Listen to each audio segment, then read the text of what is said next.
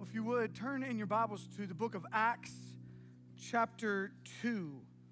Acts chapter 2. And uh, tonight's a little bit different in that uh, we have been in like a more sermon series where this is really kind of a standalone for us. And when you when you hear the interview you just heard, and maybe even when you hear some or at least parts of what we're talking about tonight, you might think, why are we talking about this on a Sunday night?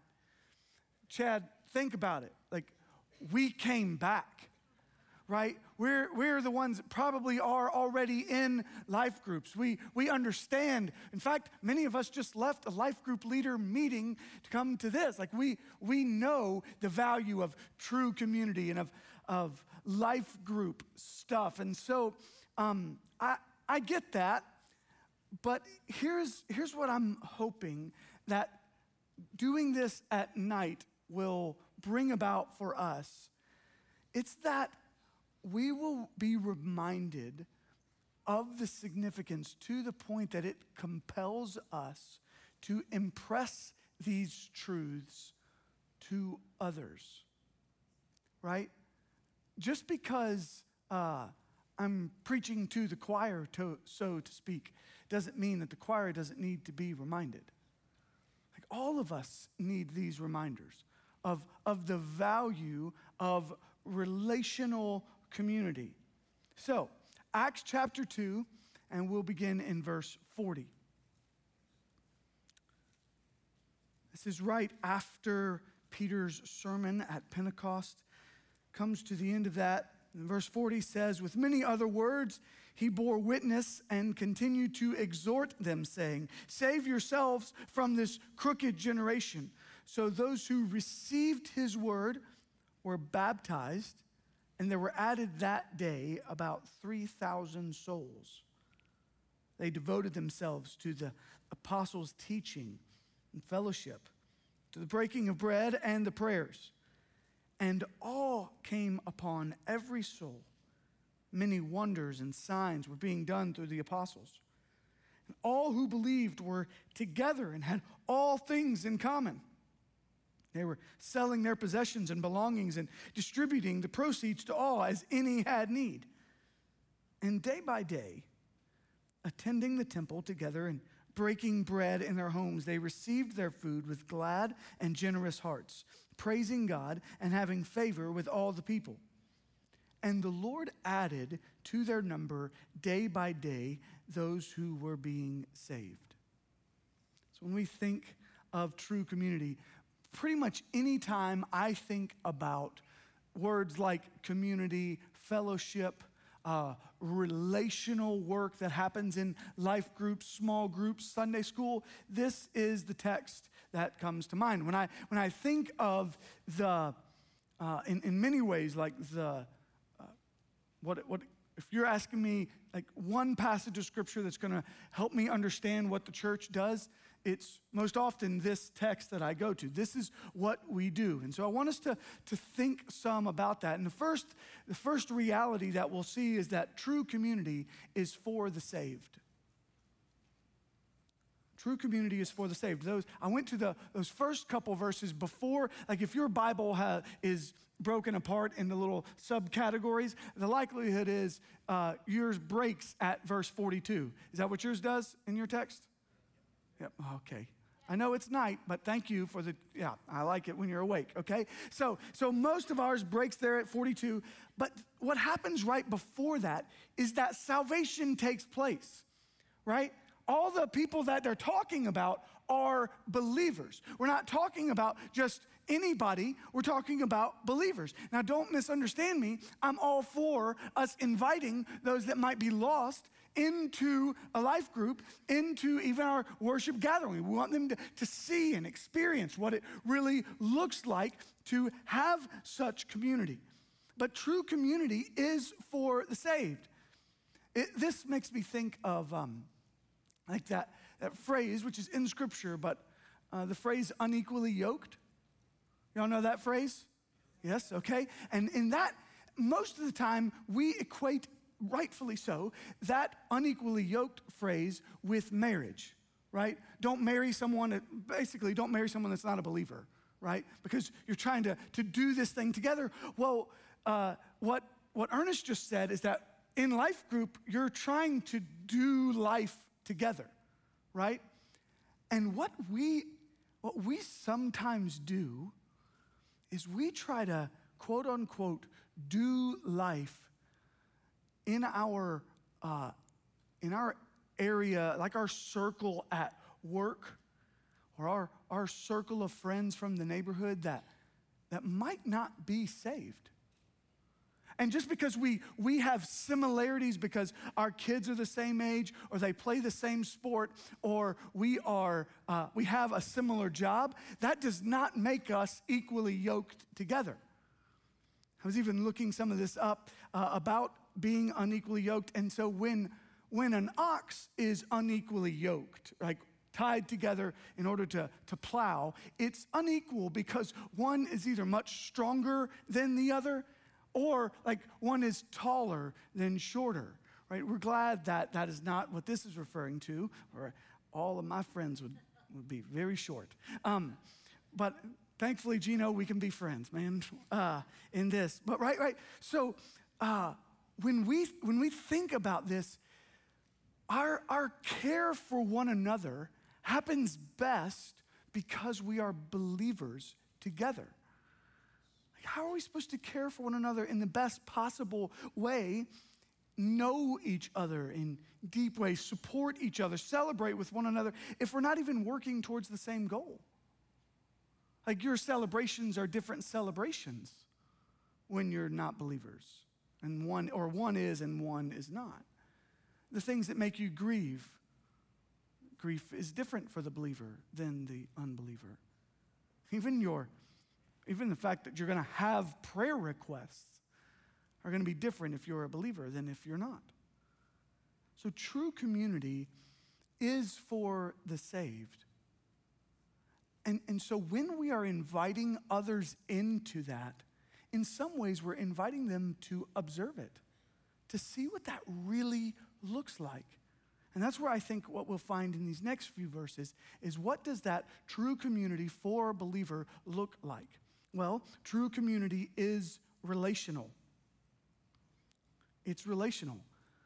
Look at uh, verse 42, and then we'll look at another verse. One, it says, They devoted themselves to the apostles' teaching and fellowship, to breaking of bread and prayers. Then in verse 46, it says, Day by day, attending the temple together and breaking bread in their homes, they received their food with glad and generous hearts.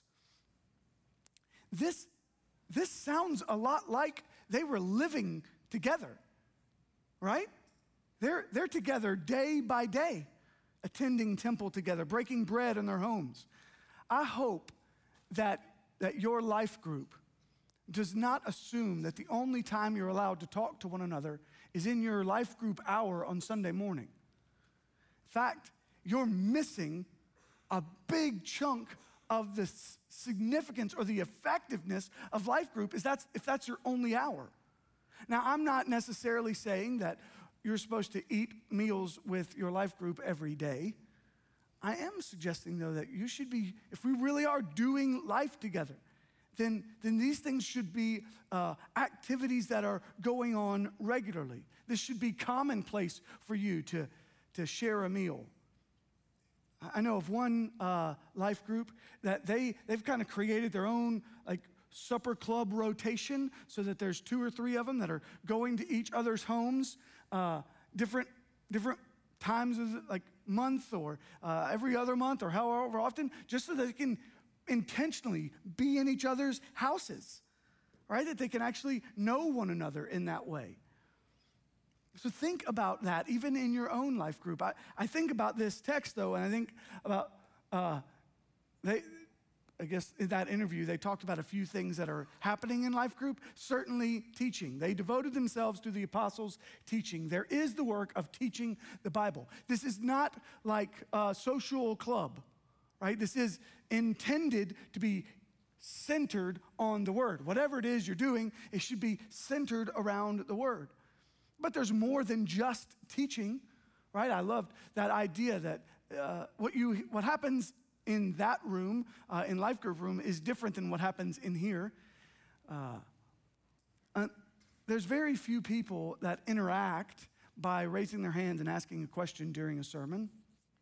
Uh, my mom would do that, but uh, it's my mom. So uh, there's that, right? But like most of the time, you're, you're in your teaching time in life group, it, it's set up, it's designed for that kind of interaction and those, those questions and that uh, insights to be offered and given. And so uh, that's, that's a worthwhile endeavor, but there's something more. There's, there's fellowship.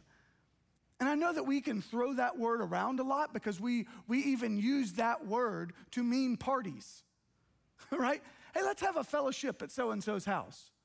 What do we mean? Let's do what everybody else calls a party. Let's get together, hang out, laugh, play games, eat food, right? All of which is fine. But the reason we call it a fellowship is because the relationships that we have or have already established or hope to strengthen there are based on Christ. And, and the, the work of encouragement that comes with fellowship is different than just a party, than just a social gathering, uh, eating of food together. There's something different about fellowship, and the difference is encouragement. When you, when you come together with your life group, or other people even in this congregation, there should be encouragement that happens. You should walk away like filled. Now, I realize I'm an extrovert. Do you guys know that about me? Uh, I'm an extrovert. Some in my family are not extroverts. Uh, my dad, for example, is an introvert. Now he's a pastor, and so many people uh, would think, like, how does that work? Dad, dad is happy to interact with people, but it is, it is exhausting to him. So I, I leave uh, time with people and am like ready to go. Dad leaves time with people and is ready to stop, right? Like it's done, emptied, completely done. And so some of you are like that, and you might be thinking, man, if I, if I, if I'm with people, how is that going to make me filled? It, it empties me. But I want you to know what I mean by that is not in your level of energy, not your level of excitement for the day. It's that it fills you with encouragement that you can press on for the rest of the week. It's like I talked about earlier. Like this is the place that you should come to, not for just escape, but for greater encouragement for the rest of the week. Because when you're going to the world and, and things aren't so easy, it's really good to be, have come to this place where you are filled, filled and, and better prepared, better equipped. So there's teaching, there's fellowship, there is food. That's not just a Baptist thing. Or, right? Like every denomination, by the way, I've found everyone I've ever been to that ever announces something about food makes the joke that, oh, we're a good Methodist, so we eat. We're a good Baptist. They all eat, y'all. Like every one of them. And it goes back to this text. I think every denomination agrees with this text that we should eat. Breaking of bread is eating. By the way, yes, many times we like to think that that is the breaking of bread is uh, taking the Lord's Supper. It can certainly be uh, an inference there, but this is talking about a meal. There's something different about that happens for us when we eat together. I don't know exactly what happens uh, psychologically to us when that happens, but there's walls that break down simply because we eat together. If you eat ribs together, there's a lot of walls that break down right? You just lose like every wings, ribs, like that kind of stuff, right? You're just too bad, you're messy. We just got real close. Okay? But there's something about that. And so, so that kind of relational work that happens in sharing meals together. But there's also this last word in verse 42. It says breaking of bread and the prayers. I, I realize that there are all kinds of uh, preacher jokes that come about in regards to prayer request time in Sunday school. And how there are dangers of gossip being done during prayer request time. I, honestly, I have not heard of that at Colonial Heights, so I'm very thankful for that. Please do not underestimate in any way the value of sharing what's happening in your life with your life group that they can pray for you. Like, the truth is, sometimes that's all they can do. Right? Uh, I, I think about um, medically, right? When, when, when you have someone in the hospital that's close to you, the people in your life group are no, most likely not their doctor. They're not able to, to provide medical care. But you know what they can do? They can pray. They can pray to the healer of all healers. They can pray to him and ask for him to do what only he can do. When, when your marriage is struggling, it's likely that there's not a, there might not be a counselor in your life group. But you can ask for prayer and they can pray to the counselor, the wonderful counselor. There, there's all kinds of stuff that, that we can't solve, right? When there's trouble at work, we're not your boss, but we can pray for you that God would intervene in unique and particular ways. And so I just, I want to highlight, if anything else, that the need, like, the need for, in this relational work, for the work of prayer. Believe in it.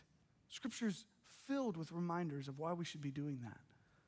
And by the way, he hears the prayers of children. So, boys and girls, when you're in your life group and, someone shares a something to pray about for their grandmother or their mom or their dad, or you have something at school going on and you want to have someone in your life group pray, your prayers are just as heard as mine.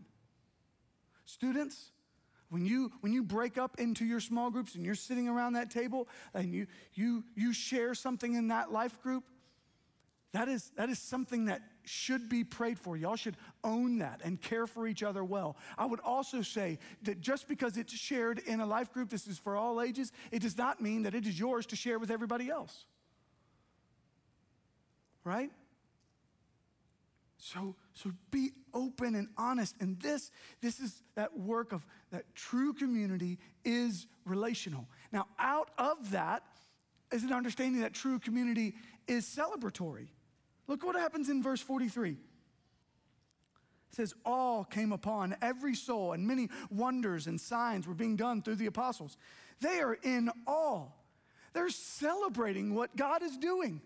God is doing signs and wonders. Did you know that God is still doing miracles?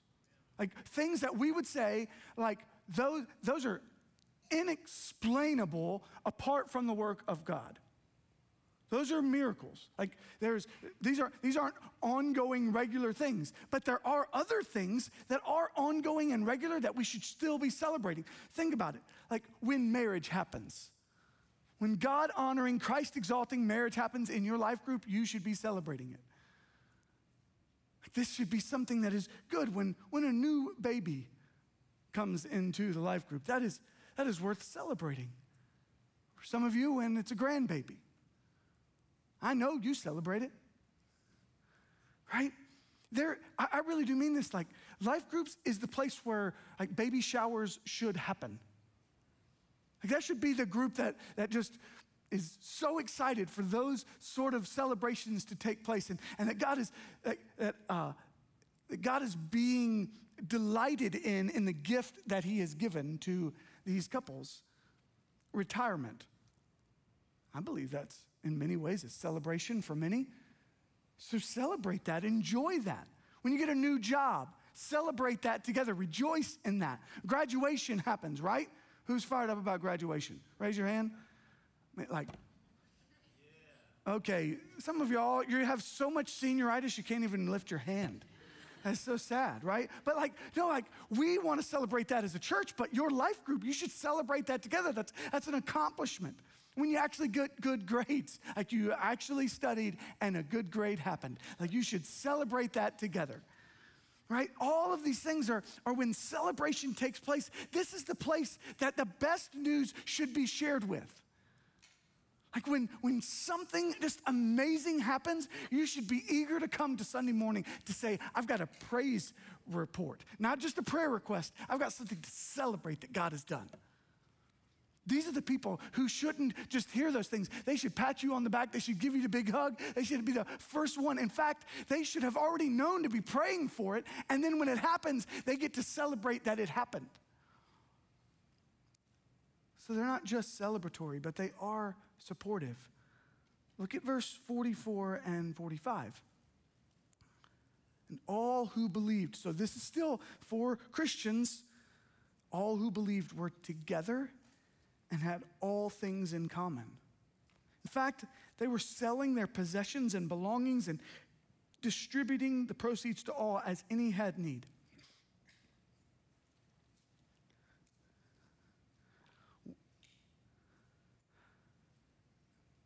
If there is anything that the American church isn't great at, it's probably that second portion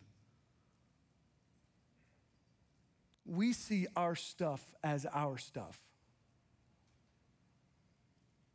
We have a tendency to, to close in on that. It's our house, it's our car, it's our bank account, it's our uh, kitchen supplies, it's our everything. And, and, and our culture has dictated that, right?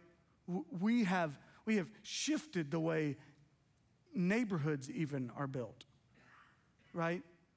Uh, there's a lot more fences than there used to be, a lot less front porches than there used to be, a lot, a lot less of the, the neighborly interaction.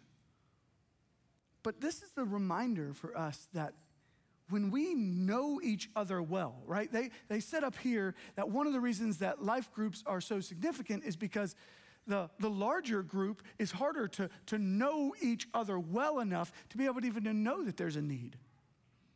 But that, that life group is when you can raise your hand and say, We are in need of such and such a thing. Somebody else to say, Hey, I've got that thing. Go for it. I will say how thankful I am that I hear of those instances here at Colonial Heights, and I hope those abound hope they just happen more and more and more that we as a church family when we hear of needs with each other that we'll just say yeah you can use mine. The whole mine is yours yours is mine thing would really be true for us. Sharing is caring church. The things you learn in kindergarten turns out they're still applicable. What, what, what are things you need support for? What about marriages. Right? I realize that even in a life group, it can be a little bit intimidating to raise your hand and say that your marriage is struggling, especially if your spouse is sitting right next to you. I know that. I, I get it. But we need to be developing relationships here. That there, there has to be people in this circle that you can say that to. And um, I, I, just want to say this uh, to, to men. Uh, there are certainly pastors, ministers, I think uh, even specific, like Drew Baum, who is specifically works with men here in the church, that you don't need to ever feel like you're going at that alone. There are other men that would, would want to walk through struggles and hardships with you, temptations that you've gone through. Ladies, n- nor should you feel alone. Diane Wentworth would, would absolutely, along with other women on our staff, other godly women in this church, would, would want to go through that with you. you. You do not need to feel alone. And if you don't, if you don't feel like there's someone in your life group that you could kind of tap on the shoulder, then contacting one of us that I just mentioned, please do that. This is to be the place that you, you feel safest sharing those kinds of heartache. I know, in fact, I was just telling uh, some of the life group leaders a little while ago uh, about a sermon series coming out. I want you to know that at the beginning of the year, uh, right around the beginning of the year, uh, there will be a four part sermon series on the Song of Solomon. Uh, and not walking through that as like just straight through reading it all, reading each part. And I know that all of the stuff that comes with Song of Solomon, I've read it. Um, but we're going to be considering things like purity and faithfulness and love and sacrifice and how those are seen in the Word of God and how, even if you are not married, how those realities are significant for you. And so I just, I want you to know um, don't, don't wait just for that sermon series to come around before you openly come to someone and say, We need some help. We're discouraged. We're having a hard time. Um, don't, don't wait for that. You could also have other areas that you need support with, right? Like parenting. That's, that's a hard job. I think about uh, Ford and Summer who have uh, sold those shirts for their adoption fundraiser. It takes a village right? That's not an uncommon phrase, but I'll just let you know uh, you're our village. Like we're, we, we, we're counting on each other in that way. We certainly hope so. Like you, you, I'll say it in front of them. You have full permission to yank any one of my kids' necks, right? Like get them in line if, that, if that's what's needed, right? Which thankfully, I'm very thankful for my kids. God's using them very well. But Uh, I, okay. Uh, but I am also thankful for you who love them just the same and, and want the best. And I want that for your kids, right? Like this is part of it. So when we're in life together, when we're when we're having this true community, that's where relationships really do matter and they really do work so that we can laugh about those kind of things. And this can this is a part of it. But this is where we need each other's support when it what about things like sickness and hospital stays? I, I know that, uh, that this, this can seem really small until you're on the receiving end of it. But like getting a meal when, when somebody in your house is sick, like that can be a game changer. Just to not have to even think about what that, like, take that question mark off. And so when that list goes around in your life group, uh, like it's so and so's meal time. Like, sign up for that. Send a DoorDash card, if nothing else. Like, do something to, to help, right? Uh, but, but look for those kind of ways. True community is supportive. And finally, I would say true community is evangelistic. Look at the last verse. So they were praising God having favor with all the people. And the Lord added to their number day by day those who were being saved.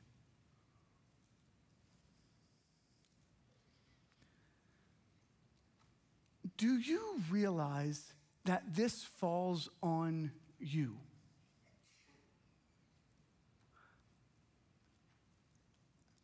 I wish, part of me, wishes I could just like go down the row and say each one of your names, that it falls on you as a follower of Christ.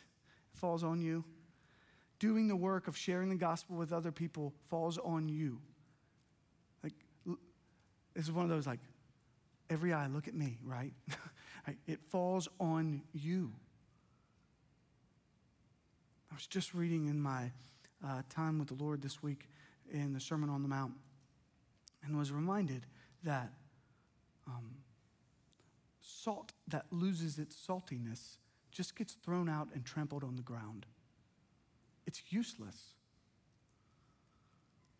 I wonder have you lost your saltiness? I hope I have not.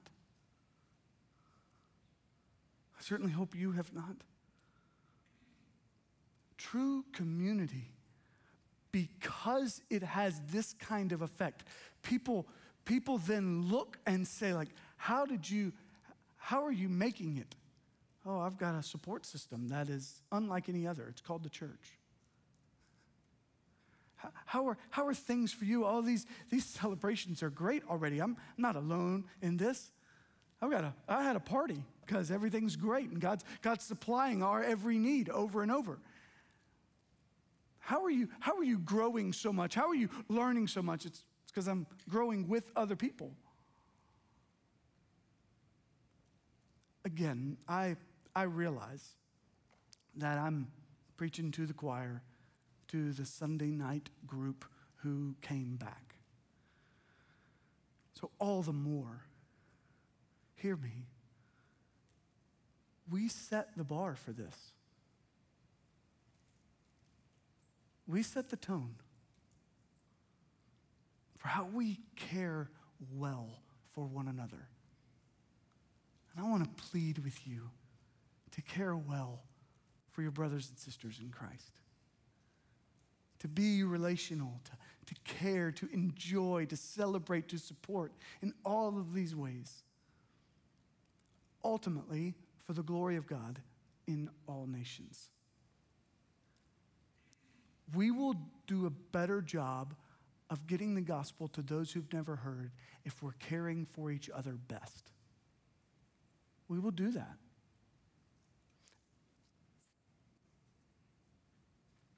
So I want to I want to ask you to consider ways that you might need to slightly adjust if any after hearing these truths in your own life group.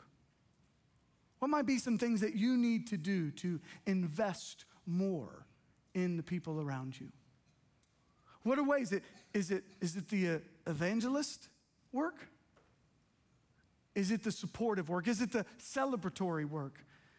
Maybe, quite honestly, it's been really easy for you to come in and go out and have almost no relational aspect.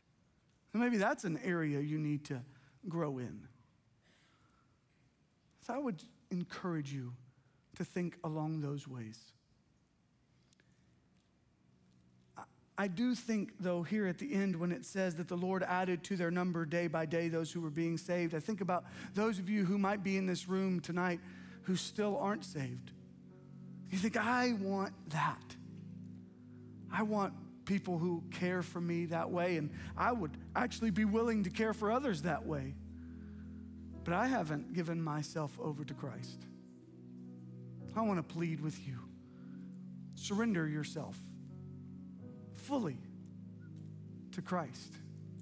Turn away from your sin and yourself. Turn away from the like that uh, the selfishness, because because all of this work is unselfish, right? So, so turn away from that, and instead trust in Jesus, calling upon Him for your salvation.